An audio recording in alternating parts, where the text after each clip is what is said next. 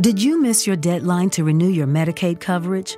You can still send your completed annual review form to Healthy Connections Medicaid. You may be assigned to another health plan, but you can ask to come back to First Choice within 60 days of renewed Medicaid eligibility. It's your family. It's your choice. First Choice is the right choice. Renew and choose us. Visit selecthealthofsc.com slash renew to learn more. Seeing is believing, and you're not going to believe how bright and vivid the colors are on the Samsung Neo QLED and OLED TVs powered by the Neural Quantum Processor, because this is an audio ad. Unless you can see it, which means you already have one. Nice. Samsung, more wow than ever.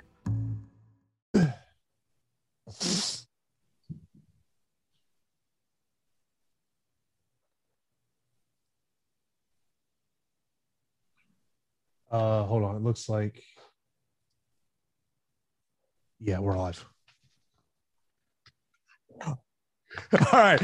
All right. We, we've got our stream issues fixed here. So uh, thank you everyone for tuning in here on a Thursday night. Me and Pete have had about uh, about two takes already on the show. So uh, this is this is what live streaming is all about here. So welcome to the Awesemo MMA DFS strategy show for UFC 261. Of course, we're sponsored by Monkey Knife Fight. Pete, uh, third time's charm here. Uh, opening question roster construction with the title fights and using Fantasy Cruncher and groups with these three title fights. What's going on, everybody? Thanks for joining us. Um, I definitely think, like, you know, roster construction for this event because there's 13 fights and three title fights. You have to prioritize the title fights, right? Like, I feel like you have to touch on at least two in your lineups and set groups on Fantasy Cruncher over on Awesemo. I think is an awesome tool no pun intended, to to use in order to get unique.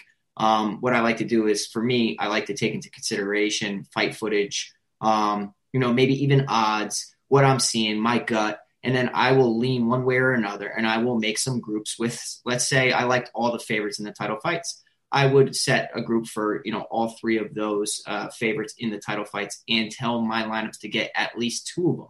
Now, if I wanted to get different and get unique depending on the contest, if it's a 150 max, I have to get different. So, say I wanted, you know, two of the fights, and I would say, let's go. I, I got to get at least two of these six fighters, and I will mix and match my lineups. But it's all based on, you know, what you can afford, what you're willing to risk, and also the the contest. So 150 maxes are completely different from 20 entries, but I will say prioritize the title fights for sure.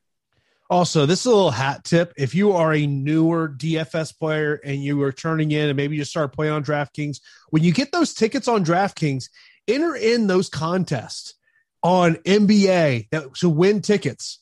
Because yeah, well, that's what I do. I, I, have won a couple of tickets for the big GPP on Saturday. So, uh, actually, I uh, have not started hand building lineups quite yet, but uh, I was texting Pete earlier today. I really do believe a poplar trio when people are putting together fighters in the main event will be Kamaru Usman, Rose Namajunas, and Valentina Shevchenko. Now, here's a question: What about the thought process of not rostering a fighter in the main event? I, I think it's going to it's going to separate yourself from the field. Yeah, one hundred percent. Right. Like I feel like everybody's going to do the box score watching and see how the last fight played out. Kamaru Usman really exploded onto the scene with his performance over Jorge Masvidal. Uh, you know, talk about takedowns, tons of control time. My my thinking on the on that fight would be like maybe Masvidal's takedown defense is really on point. He's able to stifle the wrestling of Kamaru Usman, and it's mainly held up against the cage, a lot of control time against the cage. Maybe not accruing enough points, you know, to justify his salary. But for me, I really like Kamaru Usman in the fight. Um, outside of getting caught with a lucky shot, I really feel like he's a you know a, a strong play. But get you know avoiding the main event would definitely get you different, and uh, picking the right side on the other two title fights would definitely uh, shoot you up the rankings.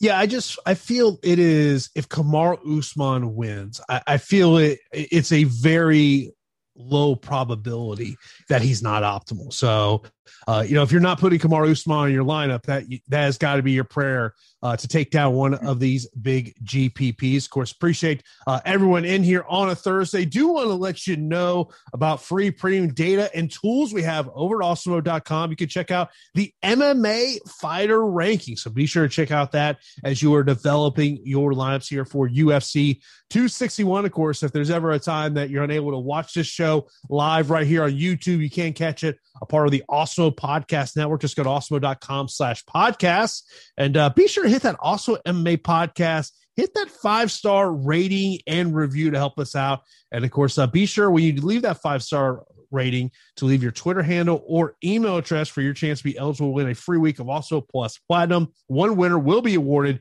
every Friday, and reviews will be eligible to win for up to one year. So let's get right into the main event rematch between Kamaru Usman and Jorge Masvidal. And I said this on my podcast last night. I think there's going to be a lot of people who are going to be tuning in on Saturday night that want to see a baptism of Kamaru Usman by Jorge Masvidal. I mean, look, Masvidal uh, clearly a puncher's chance. Now, when you look back at the stats from their first meeting. It's crazy the output that Kamaru Usman had in this one. 263 total strikes landed. 94 of those were significant, and he was five of 16 in takedowns. Now, I think that's a, a critical number when we're talking about the FanDuel side of the equation. If you do want to play FanDuel and potentially a Jorge Masvidal at $16, potentially maybe if you're you know looking to you know hammer one of these underdogs there. He could be able to rack up some points with, with takedown defenses. Um, I think the really the question, Pete, becomes here is how, how does Jorge Masvidal get it done? I think a key to Jorge Masvidal getting this job done is leg kicks where he doesn't get taken down.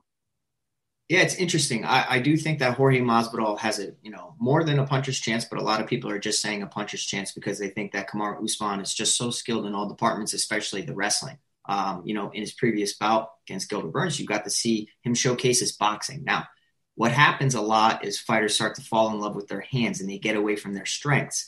And I do wonder, training under Trevor Wittman, if Kamaru Usman's really kind of just admiring his work in the octagon and is going to try to strike a little too much in this fight. But if he goes back to the takedown well and you know the rinse and repeat strategy of taking Masvidal down, making him work, tiring him out throughout five rounds, I think that he can definitely, you know, break the slate. So I am leaning Kamaru Usman still in the rematch, but I do think that a full camp Jorge Masvidal will be better than a, a you know a short notice step in Jorge Masvidal. I mean, he's going to be in better shape, well prepared. Um, you know, probably have some answers for some takedowns, but I do feel like there is a skill gap between them as far as putting it all together. And I think that Jorge Masvidal, you know, if you look at his resume, experience speaks for itself but I don't really love this stylistic matchup against Kamaru Usman, right? Like I feel like his kryptonite is facing guys that can really just nullify his his striking by taking him down, putting him on his back. So I still favor Kamaru Usman. Um, of the underdogs in the title fights, I'm not in love with Masvidal. Uh, you know, at his salary, of course, if he wins, he's going to break the slate. But I, I do feel like there are some underdogs in the other title fights that could come through. Yeah, any of these underdogs, if they come in, they're they're going to be optimal just because of their salary. And we're going to talk about Rose uh, here in a minute because that's something I do want to talk to you about. Uh, I mentioned some questions that we got in on Twitter earlier from Hunter. He said a question to each of you: Do you think Usman stays true to his word, or is he just blowing hot air again when he says he intends to strike and seek the knockout? I don't believe him. Uh, if, if so, that's dangerous, right? Like that's, you know, you're playing with fire because Jorge Masvidal has put a lot of people away. Um, and he can definitely catch you with, with, you know, a fast shot that you're not expecting, take advantage of you maybe overextending on a shot. Um, Kamaru Usman did get rocked in his previous bout against Gilbert Burns. So let's not forget about that. So I do think that Jorge Masvidal can even win rounds here. Like I, I'm not expecting it to be a flawless performance from Kamaru Usman because I think that Masvidal will win the striking rounds, or not all of them, but some of them. I think it's going to be like a you know maybe four rounds to one or three rounds to two, but Kamaru Usman should resort to takedowns to really solidify rounds. Yeah. Uh, here's another question uh, that came in from Hunter. He said, uh, he goes, given below, does Pete, a fighter, feel the turnaround is too quick? And it was a, a quoted tweet from Marc Raimondi. Where uh, Raimondi says in a story, Usman reveals shortly after his win over uh, Masvidal last year, he was hosp- hospitalized with a severe bout of COVID 19 and lost 17 pounds in eight days. I mean, he's fought since then. Yeah, I mean, not re- I'm not really right. Like I, I'm not really worried about that. Um, granted, there's tons of X factors when you go into a fight that we can't really take into consideration because we're not that person. We don't know. We don't know what's going on in their headspace, whether their mind's focused on the fight, they have distractions, um, whether they're battling an illness, an injury. Those are things outside of our control. But um, I would say no. I would be more worried from a technical aspect or, you know, of him maybe getting caught with that big shot from Gilbert Burns than I would about an illness several months ago. Of course, uh, appreciate you, everyone that's in here on a Thursday evening. Of course, uh, if you're not subscribed to Awesemo on YouTube, be sure to do that. We have great shows each and every day. Here's a little teaser for you. You're getting another dose of me and Pete tomorrow as we've got a special monkey knife fight show coming for you. So be on the lookout that tomorrow after the MLB show. That'll be on at 1 p.m. Eastern time. So uh, you get a triple dose of myself and Pete this week for UFC 261. Uh, and of course, uh, we do got that great promo going on over at awesemo.com. Get 50% off a Awesemo Plus MMA monthly pass, 1498. You got to take advantage of that because not only does that get you for UFC 261, it's going to get you for next month's pay per view as well. So you got to take advantage of that deal. An awesome deal we got going over there. Uh, you know, one of the things of the, that's a part of our premium package is that Top Fighter tool. It's a great tool to use that Alex puts together. Obviously, you can compare ownership, but also that top six percentage is, is one of the tools that I really like to use over there. So be sure to take advantage of that. All you got to do is use the promo code UFC 261. If you don't enter that promo code, you're not going to get the discount. So be sure to enter that promo code UFC 261. Let's move on to the co main event. It is the defending champion, Weili Zhang, defending her title against the former champion in Rose Namajunas. Pete, everything about this fight and really has not been about their actual abilities. It's been about the comments made by Rose Namajunas over the past couple days. And I saw um, this comment in our Slack account earlier today, and I want to pull it up. And, and I, I, I, thought it was a really good uh, comment about this matchup. Um, and I actually sent it to Pete a little bit earlier uh, in terms of the volume aspect of this fight and, you know, potentially going five rounds. And could Rose Namajunas really be, you know, our best play as a underdog in these title fights? Yeah, I, I think out of the three championship fights, I think that Rose Namajunas is my favorite underdog. I, I, really do, and I think that's going to be a common stance. And the reason I think that Rose Namajunas is a nice underdog is because of what she's done. She was already a champ. She's had you know, you know, high caliber opponents facing across from her throughout her UFC career. She's faced adversity, um, you know, and I think that she could actually bring a new, let's say, strategy against Weili Zhang. Like on the outside I do think that she can, you know, work her excellent boxing and her crisp uh, striking. But I do feel like we haven't seen Weili Zhang get tested in the grappling department as far as defending takedowns. Now, it's hard to really think of Rose Namajunas the grappler, but if you really like think back on the Ultimate Fighter, even in some of her previous bouts, you know, even uh, against uh, Paige VanZant, uh, obviously that's the the skill gap is completely different. Weili Zhang against Paige VanZant but it showed the potential of the grappling route for Rose Namajunas. Now, her volume for striking isn't really the best. She's more of a sniper on the outside. So I understand if you're hesitant about plugging her in your lineup. Yes, it's an appealing salary, but it's like, okay, like if she wins a decision, does it even really matter? Does she even pay off? I think that she can because I think that she's going to look to secure takedowns, uh, maybe even test cardio Weili Zhang, uh, try to back her up a little bit it's not an easy fight by any means, but I do think that uh, uh, you know Weili Zhang is extremely talented. But I think that Rose Namajunas is really, really talented as well, and I, I, like her in the matchup. And I'm actually siding with Rose Namajunas in the in the fight, to be honest. Um, I have a feeling that she gets her down and tests her submission abilities. That's got that to me is a question mark. Can Rose get down there, and can this become a little bit of a submission game? Now, if you want to look back at Rose in her five round fight against Joanna. Uh, of yeah. course, this was the second time they fought each other. In that matchup, Rose landed 108 total strikes and 105 significant strikes. She did have one takedown, as I recall. I believe her DraftKings score uh, was 104. I believe that's that's the number I sent over to you earlier today. And, and I'll mention this question over in our Slack channel. Uh, CR Counts asked this, and, and I think it's a good kind of fight to talk about this. He goes, possibly a broader DraftKings question, looking back at the scoring changes for DraftKings. What's been the biggest takeaways and have salaries started to reflect that at all? I don't think salaries have really reflected that.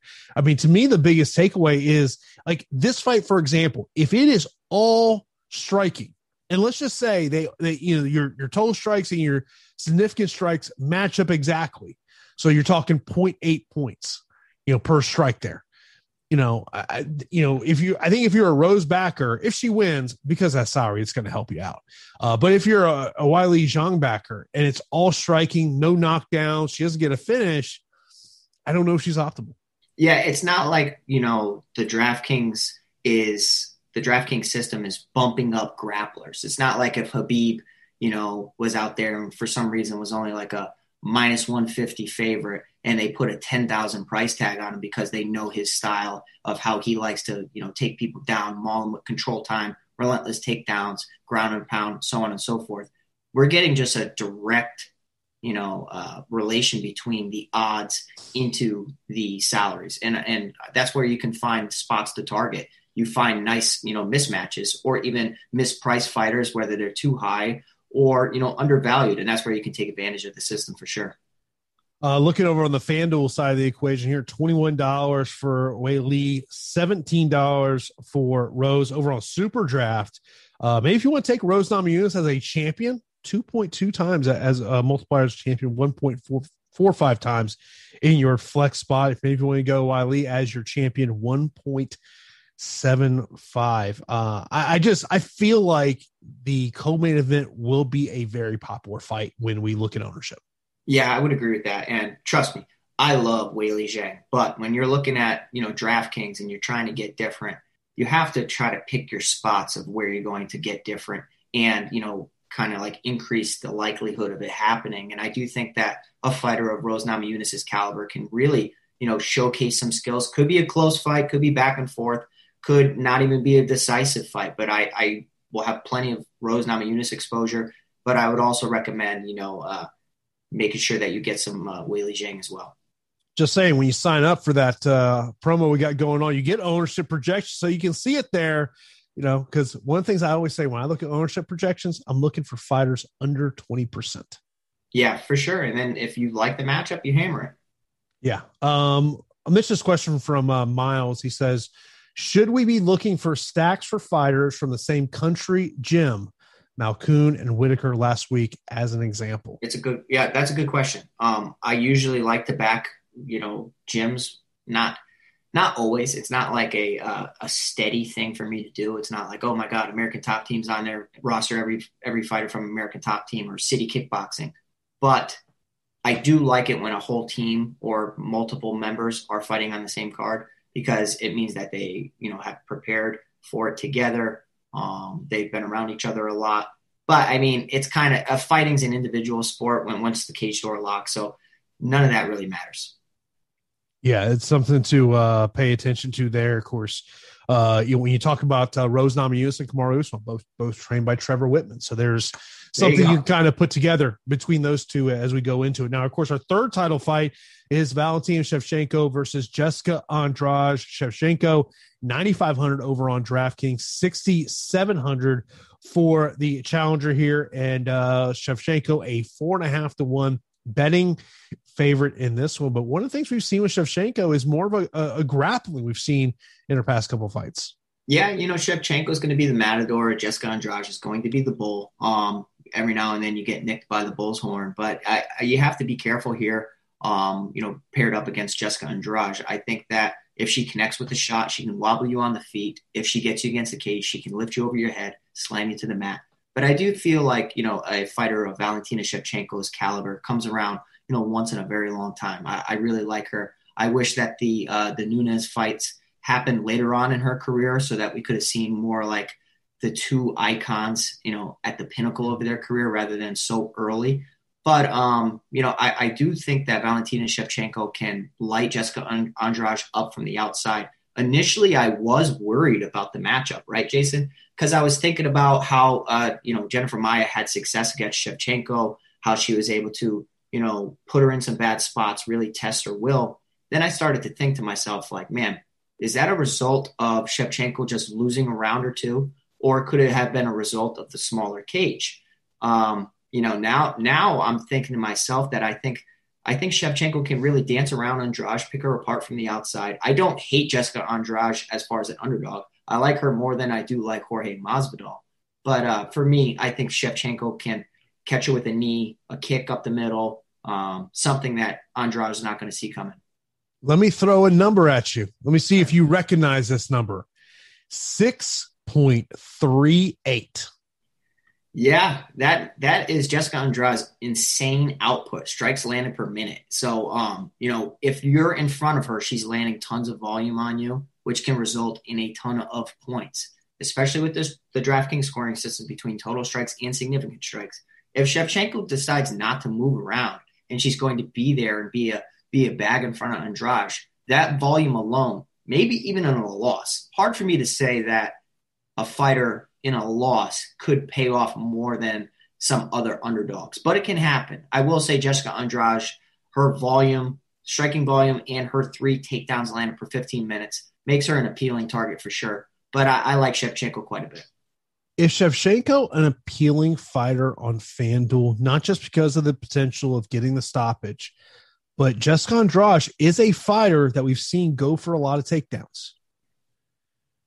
You know what? I, I I was thinking about that, but like it's Jessica Andrade's takedown style, right? Like she likes to do a lot of overhead takedowns instead of chain wrestling. Um, you know, a lot off of a high crotch, a lot of high C lips, which I think is interesting. I just don't think that she can pull those moves off against Valentina Shevchenko. And I honestly wouldn't be surprised if she Shevchenko put Andrade on her back and put her in a bad spot and start to punish her from top position.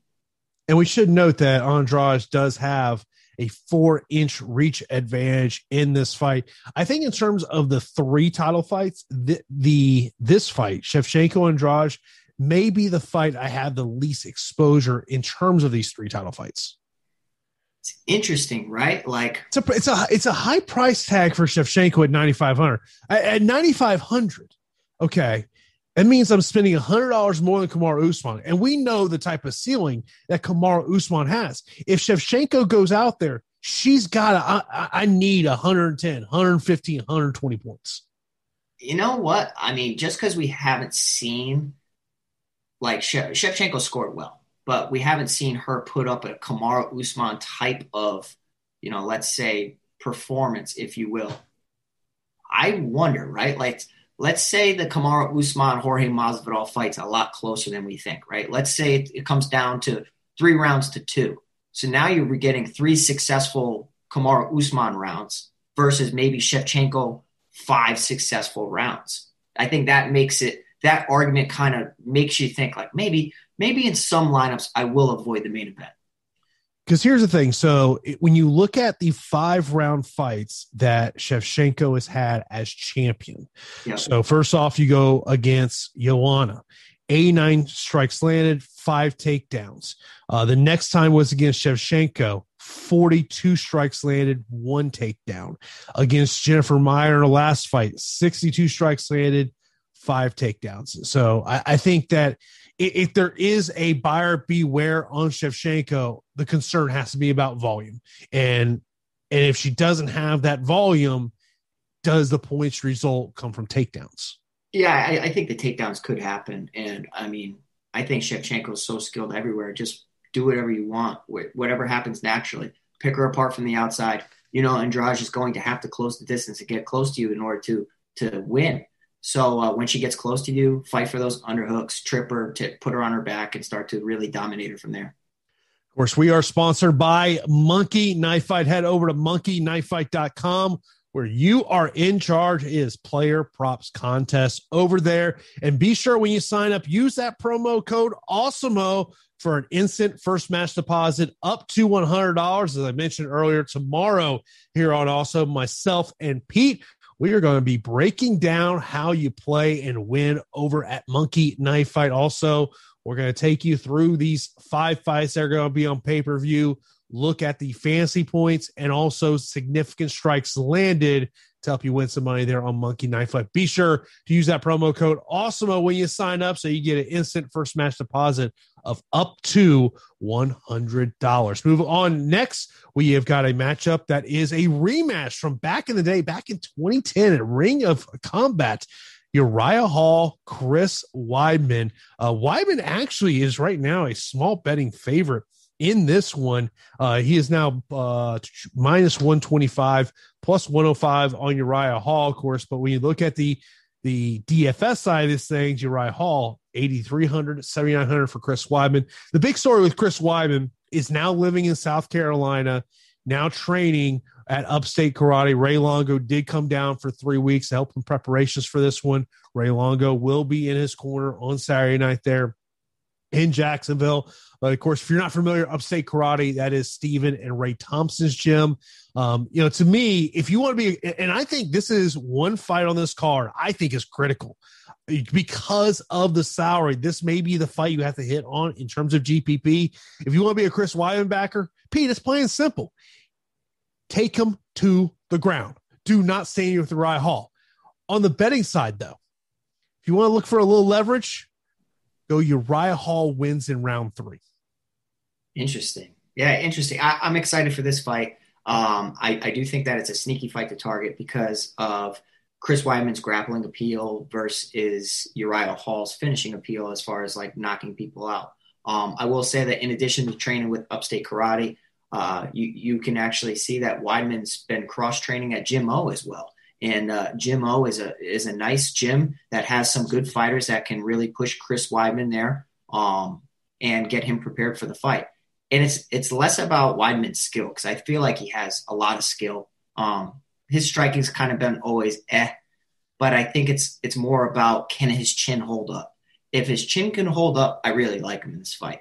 Like I really do. I feel like he can close the gap, test Uriah Hall's, you know, take down the fence, rinse and repeat, take him down, take him down, take him down but I just don't, I can't trust his chin at this point, Jason. He's been knocked out so many times. He's going up against a very, very dangerous counter striker and a guy that if he decided to go first and be the aggressor, I think he could cut through Chris Weidman like a hot knife through butter. I really do. Um, it's just like Chris Weidman can have moments in the fight, but I feel like Uriah Hall, you know, at this point, I trust him more than I do Chris Weidman. But I would recommend guys splitting exposure and uh, having this, you know, this lineup in a decent amount of your, you know, th- this fight in a decent amount of your lineups. I feel like it's going to be optimal one way or another. Weidman takes him to takedown city, or Uriah Hall maybe gets a couple knockdowns and uh, and ultimately a finish.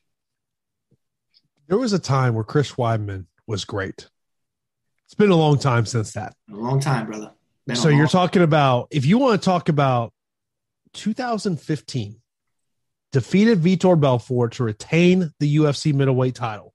Since that fight, lost to Luke Rockhold, lost Yoel Romero, lost to Gegard Mousasi, gets a third round submission against Calvin Gastelum. Wasn't looking good early on in that fight. Mm-hmm. Lost to Jacare, lost to Dom Reyes, and then a win against Omari Akhmedov where he was winding down as that fight ended. So I, this is, you know, I'm not expecting the Chris Weidman of 2013, 2014 to walk into the door. The Chris Weidman of 2021 is walking through the door, but Uriah Hall has always been a guy that he's tough to trust. And sometimes it's, are you going to throw?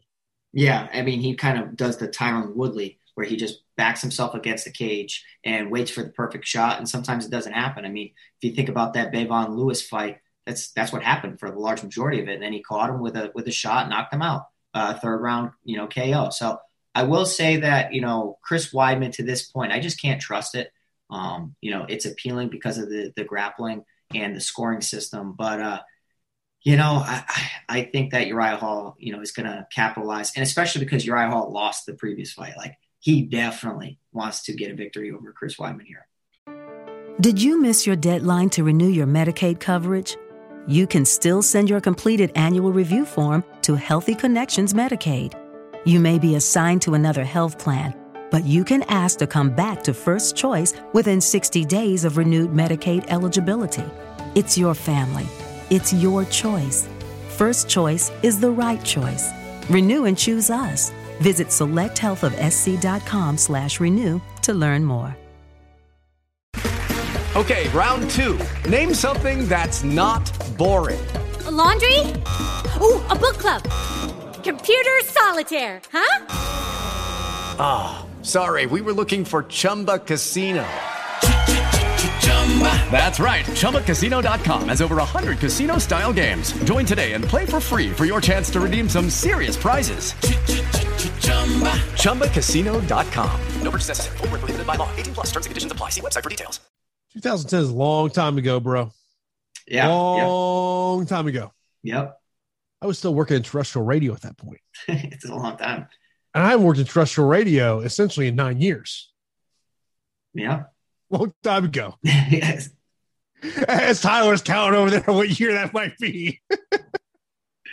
yeah, long, long time ago. Um, you know, look, I, I, like what you said there. Split exposure on this fight. I think that's a good one.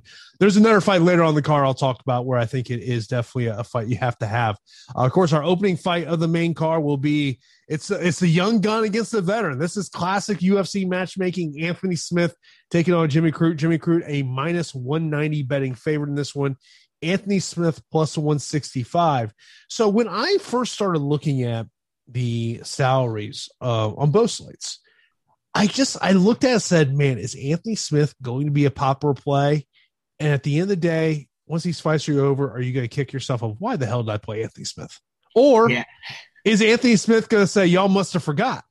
Well, I mean, I, I think this is another pivotal matchup, right? Like I was looking at this this fight, and I'm like, you know what? It could go one of two ways. We've seen Anthony Smith get absolutely beat from pillar to post against Glover Teixeira, but it's Glover Teixeira, and look what he's done recently. I mean, his recent hot stretch is amazing, and he's now fighting for the title. So I'm excited to see Jimmy Crute go up against, uh, you know, Anthony Smith here, and you know, Anthony Smith even against Devin Clark, you know, he just has like lapses in fights where he can get absolutely dominated, or like he has like he's foggy while he's in there. Like I don't know, I don't know if he's lethargic at points, but he does have fight-ending potential. And you know, the the one thing hanging over Jimmy Crute is how he lost that fight to Cirkunov. Like, you know, you're supposed to be this extremely talented grappler. You, you you come from a good camp with you know great judo, good grappling. He's a, he's just well rounded. And then you get out scrambled by Misha Cirkunov because you got a little too overzealous and you got caught in a submission, a beautiful submission, and got tapped out. Anthony Smith is a Brazilian Jiu Jitsu black belt. Um, I think he forgets that sometimes. We did see it in his previous bout against Devin Clark. Nice triangle. But Jimmy Crute will have the wrestling advantage in this fight. Standing up, I'm interested to see how Jimmy Crute handles some adversity because I do think that despite what Anthony Smith is in 2021, I do think that, you know, he is surrounded by James Krause. He will have a good strategy. He has decent volume and decent technique. So I'm going to be splitting exposure here, but I, am definitely favoring Jimmy Crute in the matchup. By the way, our man Tyler in chat letting us know in 2010 he was in the seventh grade. I feel really old at this point. Damn. Yeah, me too, man. Me too.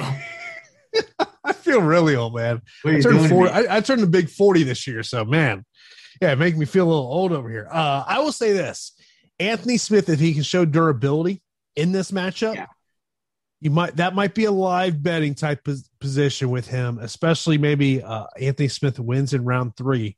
That's an eighteen to one line right now. Ooh, I look. I like it when you're uh, finding these nice little uh, these gems for us. But I will I will agree. Like this is a big big step up of competition for Jimmy Crute. Let's be real. Um, Anthony Smith has 50 fights. He's seen it all. He has some pretty notable wins, pretty notable submissions, pretty notable knockouts. But he was the legend killer for a reason because he was fighting a lot of fighters on their way out of the UFC or at the tail end of their career. Um, I do think that Jimmy Crute's the real deal, but as far as underdogs, prioritize having Anthony Smith over a lot of other fighters. Before we move on to the next fight, do got to offer some congratulations to our very own Steve Buzzard, who came in tied for first place last week in the big DraftKings GPP. He's a part of that Awesemo Hall of Fame. You want to be in the Awesemo Hall of Fame? Download that avatar, that Awesemo avatar, place in the top three of a contest of over 5,000 entries. Tweet your wins to our Twitter account at Awesemo HOF account, and you can win a free one, a free month of Awesemo plus platinum. Always love seeing those winners up there as uh I got to figure out uh, what I, what I'm doing in that that big GPP over on on DraftKings uh, coming on Saturday. I got to find that. I got to find that right combination. Of course, last week it was about finding that combination of Jacob Malkoun yeah. and not having Drakkar Klose or Jeremy Stephens in your lineup. Yeah, I mean, there are some situations outside of your control that absolutely stunk, and uh, some of my best lineups that had Jacob Malkoun had Jeremy Stephens in it. So uh, you know, when you're right on one thing, you get kind of, you know, another. But uh, it's going to be different is okay with MMA because a lot of people are thinking with logic and not by ownership. Yeah, I will tell you, it was, I did a 20 max last week. And so, right when that's canceled, can't change anything out.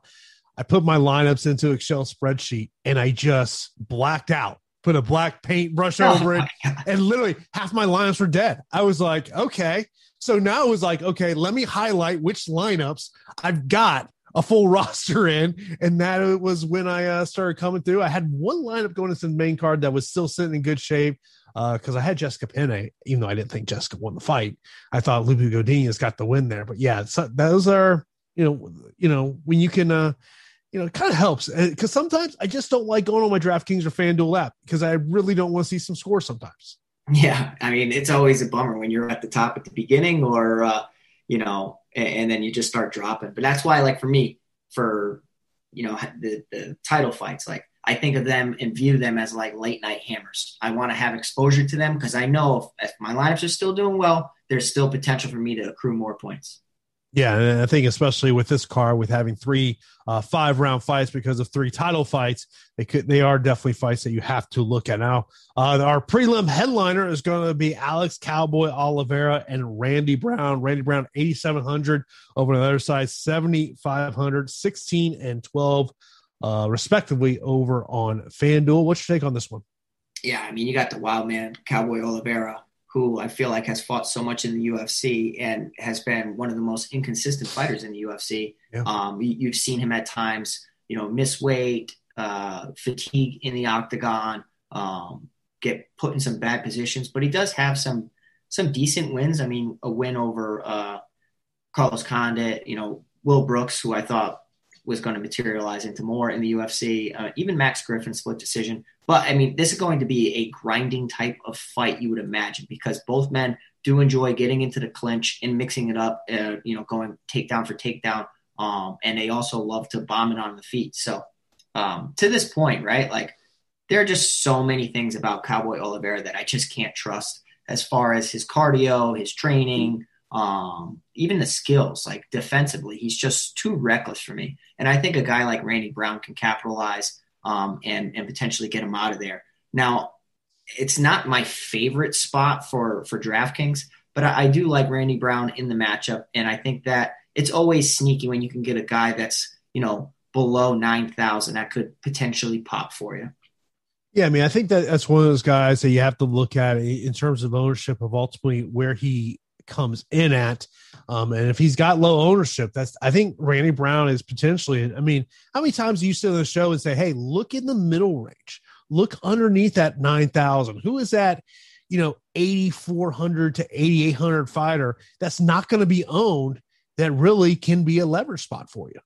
Yeah, I, I think anytime when you're under that nine thousand range, that's where you should start to look of how can you get different from the field or who's going overlook. Like I believe it was Austin Hubbard last week, like was in a sneaky spot and came through and, and he did well. And uh, a guy like Abdul Razak Alhassan, who was priced up more than he was, you know, he busted. So uh, where's he at in his career right now? It's pretty like quite the fall of a career. But uh, you know, this can't week stop, I, can't I stop a takedown. Awesome. I know, but he can't even he can't stay on the feet now either. You know, like because you're worried about him getting knocked out. It's just there's so many question marks and volatility uh, surrounding him.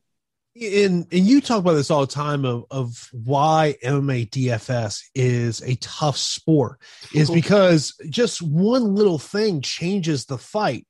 You know, there's you you can talk about the analytical side of DFS like we talk about the analytical side of other sports. What makes it tough about MMA is one takedown, one knockdown can change anything. And maybe it's something that happened in a previous fight. I mean, you look at what what has Alhassan been able to do since getting knocked out by Khaos Williams? Yeah, exactly. I mean, it was a big, big fall in his career, and then you also, you know, take into consideration injuries that happen. You know, some some crazy situations like last week with the Jeremy Stephens, Drakkar Klose, that fight getting scratched. But I would say the number one uh, tilting thing about MMA DFS has to be the judging, right? Like you you can have a fighter that should win the fight, or if they got the victory, like say Alex Munoz last week. It was a tough fight, but I, I, think that he solidified some rounds with some takedowns. If he got that W, he would have had a great score. Um, but yeah, you know, MMA judging makes it difficult. Next up, we got Dwight against Stefan. Dwight Grant, 9,200 over on DraftKings, $20 over on FanDuel, a minus 220 betting favorite. If I can talk right, betting favorite. Uh, what's your take on this one, Pete? Yeah, you know, um, I'm not too interested in Dwight Grant. Uh, he's coming off a knockout loss uh, to Daniel Rodriguez, obviously. Um, but there's question marks surrounding uh, as well from a PED suspension. Um, you know, I, am always interested when I see a fighter from that region coming into the UFC because I, I know the background that they have. Um, I, I know that, you know, whether they're from Serbia or Dagestan, that they bring a different type of MMA game to the octagon. Um, and if you don't have good training partners that can replicate it in the you know in the training room, it's tough to prepare for. And I will say that uh, Sekulic, he has a ton of finishes via punches. Um, also has a sneaky ground game as well, where he hunts for a lot of guillotine chokes. Um, I, I, like him everywhere. I really do. Outside of a big shot from Dwight Grant, I think that Sekulic, as long as mo- most of his career wasn't due to being on PEDs, I think he's an interesting GPP target to look at to circle um, I, I think that he could be going completely overlooked. Seven thousand. I kind of like him. Yeah, I can't see myself having a lot of Dwight Grant. I mean, you know, uh, you know, it's it's a high price tag. You got to pay, but you bring a great point with Stefan. You know, last time he fought was 2018, had the PED suspension. What does he look like? Um, you know, and and maybe you know maybe with a little bit of unknowns there to go in there. Of course, got a ton of other fights to still break down here. Of course, uh, when you're looking for the betting odds, you got to check out Odd Shopper at awesemo.com. Of course, one of the biggest edges you can get in sports betting is always shopping to find the best line. So you got to do that over there at oddshopper.com, whether you're looking for the straight up money line on the fight or maybe you look to play some of those props as I always try to mention some of those props that are looking there. Be sure to check out that over at oddshopper.awesemo.com where we compile the best bets available for game lines, player props, player and team futures all updated in real time. So be sure to check out uh, that over there at oddshopper.awesemo.com. Next up, we got uh, the next fight is, I think, another critical fight in terms of GPPs. I'm glad you agree with me, Pete. I'm glad you're agreeing with me. Uh, that would be Brendan Allen and Karl Roberson. Uh, Karl, 7,800. Brendan is 8,400 this is one of these matchups where I wonder could we see an early takedown and a submission by Brendan Allen? Yeah, right. So like this this entire card, I think is going to you know depend a lot on recency bias, um, and I think that's something each week that we can really use to our advantage of who's going overlooked or who is going you know potentially overvalued in the spot. And I will say that Brendan Allen against uh, Karl Roberson's a fight that I will prioritize for a lot of my lineups now Brendan Allen, coming off a knockout loss, TKO loss to, to Sean Strickland, um, was getting pieced up throughout it.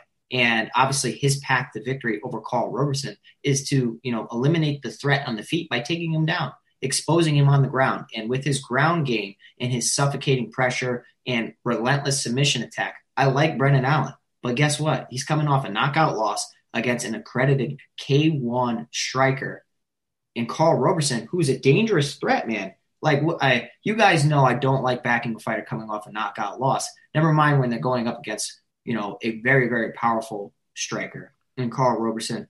Um, and Roberson has a decent, decent ground game, but not defensive grappling. He's good offensively. He put Marvin Vettori in a in, in a sticky sticky situation. Was able to, you know, potentially threaten with a rear naked choke. But for me, I will be splitting exposure in this matchup. I will favor Karl Roberson just so slightly because of the knockout power. Fight starts on the feet. He's a big, strong guy. If he can defend maybe the lethargic takedowns of Brendan Allen, I think he could work towards TKO. Did you miss your deadline to renew your Medicaid coverage? You can still send your completed annual review form to Healthy Connections Medicaid. You may be assigned to another health plan, but you can ask to come back to First Choice within 60 days of renewed Medicaid eligibility. It's your family. It's your choice. First Choice is the right choice. Renew and choose us. Visit selecthealthofsc.com slash renew to learn more. Next up, we got Pat Sabatini making his UFC debut. Of course, that UFC debut was supposed to take place earlier this year, but his opponent missed weight. Takes on Tristan Connelly. Of course, Tristan Connelly, a guy that we hit on, uh, was it last year? Uh, mm-hmm. when he uh, got that win on Michel Pereira. Uh, he is coming back from a injury. That's why he's been on the sideline here. What's your take, man? Yeah, you know, fighting fighting each other, uh, Pat Sabatini and Tristan Connelly. I think it's an interesting matchup, but really not a, a fight that I will be prioritizing based on the toughness of each of these guys, uh, the grappling of each of these guys. Um, I do like Pat Sabatini. I think that he has a nice, well-rounded skill set. Um, probably the better striking of the two, and I will give him the edge in the grappling as well. Even though Tristan Connelly's no no slouch, can win rounds. Um, he had better fight IQ than uh, Michel Pereira did in that fight, and that's how he was able to get the victory. But I do feel like maybe that's kind of inflating his stock, so to speak. I think that you know a guy like Pat Sabatini, who comes out of Renzo Gracie Philly, will be well prepared and uh, has all the skills to get a victory here. I favor Pat Sabatini. Next up, we have got uh, Danaa Batgerel taking on Kevin Natividad, 8,500 and 7,700 respectively in this one. Is this a fight we need to be targeting? It's a sneaky fight, right? Because Kevin Natividad is coming off a knockout defeat, right? A bad one, like a really bad one. And you guys know I don't like targeting fighters coming off of that, but I can't I can't forget about the camp and his game. Like he comes from a very, very strong camp. Um, and if he goes the grappling and the takedown well, I think that he can make this fight interesting. Now, going against the Bakari, he's a, a, fighter out of Jackson Wink, you know, has nice hands, some dynamite in his hands, so he could easily knock out Kevin Natividad. I will be splitting exposure here, but to get an underdog with a path to victory, 7,700 Kevin Natividad, you have my attention because I think that he understands, hey, I'm just coming off a knockout defeat. I got to be careful in here. I got to work at takedowns. Um, if he stands and strikes against the not Bakary, I probably would favor Bakary there. But I, I, will say that Natividad's a nice underdog that I will be targeting. And, uh, you know, I'm surprised that I even like him here, but I do.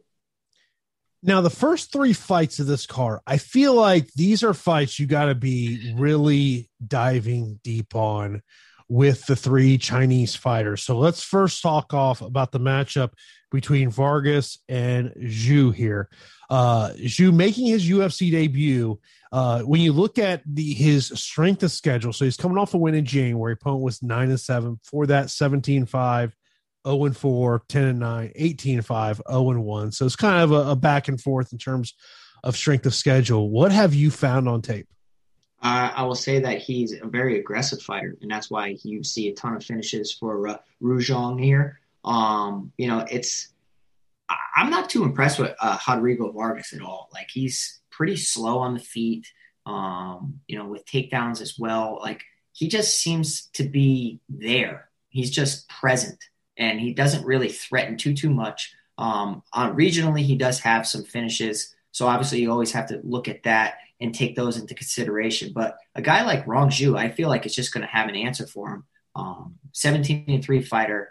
I'm interested to see these fighters coming from the, the PI. Like, obviously, they're probably going to be in great shape, but how is their tra- training regimen like? Were they able to be surrounded by talented training partners or did they have minimal training partners? We won't really know that until, you know, the fights pop off. But I, I like Rong Zhu here. I think that he's the A side of the fight. And, uh, this is a low level opponent in the UFC, Rodrigo Vargas. Do you want to pay the pay the ninety one hundred price tag though? It's hard, right? Like I will have some of him because of just the amount of lineups I will be playing. But with the other title fights, it makes roster construction very difficult. So like it, you're going to have to have only two, maybe only one of them, and you have to pick the correct one. Uh, the second fight of the night has a fighter that I'm very familiar with, and Jeffrey Molina trains out of Glory MMA Fitness there uh, in Lee, Missouri, uh, taking on Aurora here. So this is your 8,200, 8,000 matchup. Tell me a little bit about this Chinese fighter. Yeah, so um, you know, Aori Qileng against Jeff Molina. Molina is a fighter out of uh, James Krause's gym, which I think is interesting. Obviously, it's a hot gym and uh, whenever you're out of glory, you have our attention, right? Like we always back those fighters. But I, I will say that, you know, he's a good striker, um, solid grappler as well. But Aori Lang seems like he has the power advantage on the feet. Whereas I will say that Jeff Molina is more of a volume guy, pitter patter, touch you, overwhelm you with volume, uh, work towards a decision. I like Aori Lang as far as like getting a finish it's just these guys. it's a well matched fight where I feel like they're both able to test each other in both departments, grappling, striking. Um, it's it's hard for me to really put a stamp on who I like, but I do think that uh, Qileng could get it done based on the power and potentially hurting him on the feet. I understand Jeff Molina looked great on the contender series, but uh, I have to side with you know Aori Qileng just slightly. Then in the opening matchup of the night, uh, Na Liang 15 and 4, but strength of schedule, a little, uh, you know, little suspect. Yeah. Yeah. Yeah. For me, it's, I'm not too impressed. I'm impressed with uh, Liang Na, but I don't like this matchup for her against uh, Ariane Carnelossi. The reason I don't like the matchup for her in this match in, in this fight against Ariane Carnelossi is because Carnelossi is just not a striker, right? She just got her Brazilian Jiu Jitsu black belt. She's very talented. She has a lot of submission grappling experience. And, you know, Liang Na, outside of an armbar from guard or just, you know, flying armbar, flying submission, I don't really see how she's going to win rounds against Ariana Carnelossi. And I think Carnelossi is kind of sneaky, Jason, because, um, you know, I, I think she's going to maybe work towards finishing her. Um, you know, Carnelossi is a very, very powerful fighter. And uh, I'm, I'm excited. I'm excited to see this matchup. I don't hate you if uh, if you want to target Liang, but 8600 Carnelossi could be one of the sneakiest plays on the entire slate. Yeah, mine, minus 220 betting favor in that one. Uh, let's let's go through our our fight our straight up fight picks, not DFS related, just straight up fight picks. Let's start right with the title fights: Kamaru Usman, Jorge Masvidal. I'm going Usman.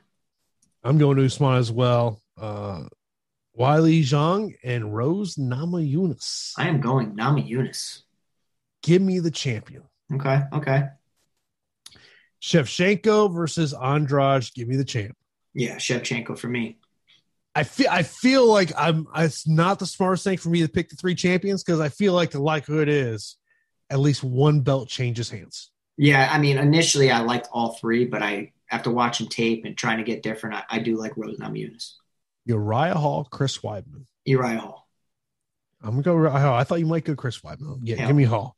Uh, give me Jimmy Crute against uh, Anthony Smith. Yeah, Jimmy Crute for me as well. Uh, I will go Randy Brown. Randy Brown. Uh, Dwight Grant as a uh, two to one betting favorite. I'll take him. Give me Sekulic. Uh, I do like Brendan Allen against Karl Roberson. I think he, I think he goes the takedown route. I love Brendan Allen, but I think I'm going Karl Roberson. I was waiting for the butt. I, I could just, yeah. I can sense it coming. It sense it yeah. coming there. Uh, give me Pat Sabatini against Tristan Connor. I like Sabatini's, you know, prospect a lot within the division. Uh, what what do you got in the next one? Uh, I'm guessing you're, are you going to go with a favorite, uh, uh, Bakhtiari? Yeah, I like Becquerel, Becquerel, but like Kevin Natividad has my attention for DFS purposes. But as far as straight up picks, you know, I, I like Becquerel. Yeah, I'm with you on that one. Uh, any chance you're going to take Vargas? I'm going to say no based on what you said a little earlier. Yeah, not really. I, I like Rong Zhu quite a bit. Yeah. Uh, Molina and Aori. I'm going to go Molina. Got to go with my guy there. Okay. Okay. Yeah, I'm going to go Aori Qileng. And uh I'm gonna go Ariana in the opening. Ariana Carnelossi, sneaky, sneaky spot right there. Yeah. Uh, I mentioned uh, we got a super chat a little earlier from Samuel. I know he couldn't uh, stick around the show, but said he's going to watch us after the fact. Uh, so let's let's just start uh, top two cash. I think top two cash would be easy, right? You go Shevchenko and Usman, but have literally no salary left. but uh, yeah, yeah, that's probably what I would say. Yeah, uh, top two GPP. It's, uh, Usman's got to be number one. He has the highest ceiling. Yeah, Exactly. I actually, That- that's I why I would might say say, that. Shevchenko's number two. Uh, MVP and champion. Um, in terms of the FanDuel side of the equation, I think it, it kind of goes to what we said there before. Um, I think Kamar Usman, um, maybe a sneaky champion is who you think's going to win in that in that co-main event. I like it. I like the thinking there. I'm telling you, I think Rose Namajunas gets takedowns. Uh, top inside the distance. Um, I would Ooh. look. I would look at. I I, I look at Brendan Allen would be one that I would look at. I would look at Um, either one of them. I don't. I think Usman Masvidal goes the distance. I think Zhang Namajunas goes the distance. I do think Shevchenko stops Andrade at some point. Really. Yes. I would say that I think the Brennan Allen Karl Roberson fight, that one's probably going to end. Um, I kind of like Randy Brown via finish too, to be honest. Okay. Who will break the slate?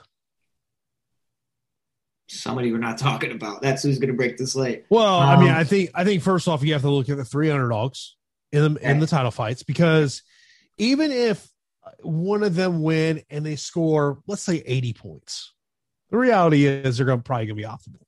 One hundred percent, yeah. And if you're on the wrong side of that, or say you roster too many favorites on a card like this, it's hard to roster so many favorites on the card like this. But initially, I didn't like too many underdogs. Um, you're gonna have to get different this card. I'm telling you. Uh, based on ownership, some sleeper picks. Uh, I think a sleeper pick. Uh, I will mention uh, Randy Brown.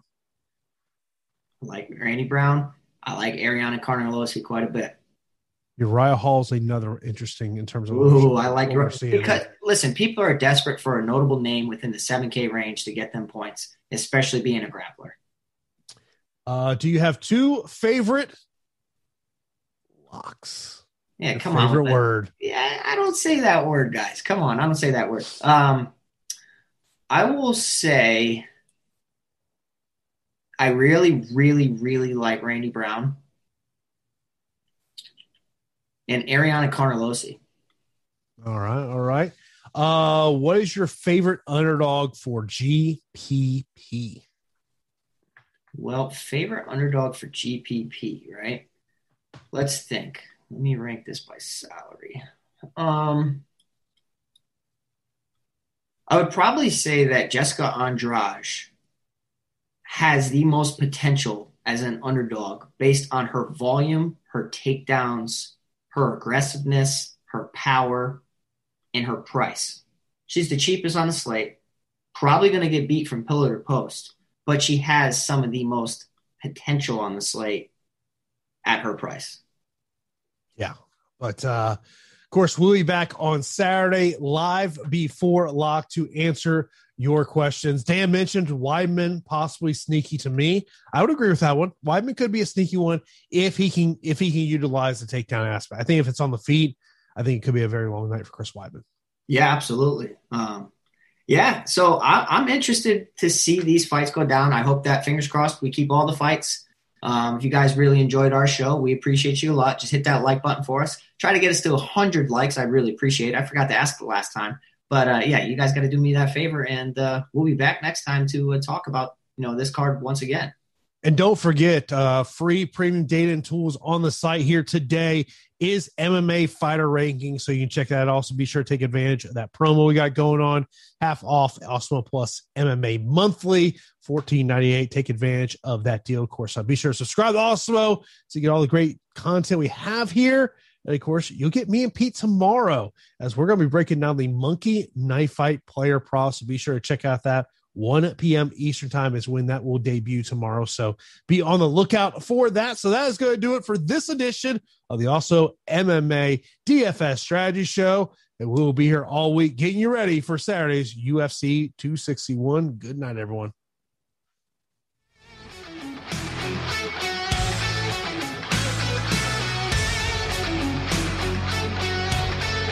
Judy was boring. Hello. Then Judy discovered ChumbaCasino.com. It's my little escape. Now Judy's the life of the party. Oh, baby, Mama's bringing home the bacon. Whoa, take it easy, Judy. The Chumba life is for everybody. So go to ChumbaCasino.com and play over 100 casino style games. Join today and play for free for your chance to redeem some serious prizes. chumba ChumbaCasino.com. No purchase necessary. Void where prohibited by law. 18 plus terms and conditions apply. See website for details. Okay, round two. Name something that's not boring. A laundry? Ooh, a book club. Computer solitaire, huh? Ah, sorry, we were looking for Chumba Casino. That's right. ChumbaCasino.com has over 100 casino style games. Join today and play for free for your chance to redeem some serious prizes. ChumbaCasino.com. No purchase necessary. Where prohibited by law. 18 plus terms and conditions apply. See website for details.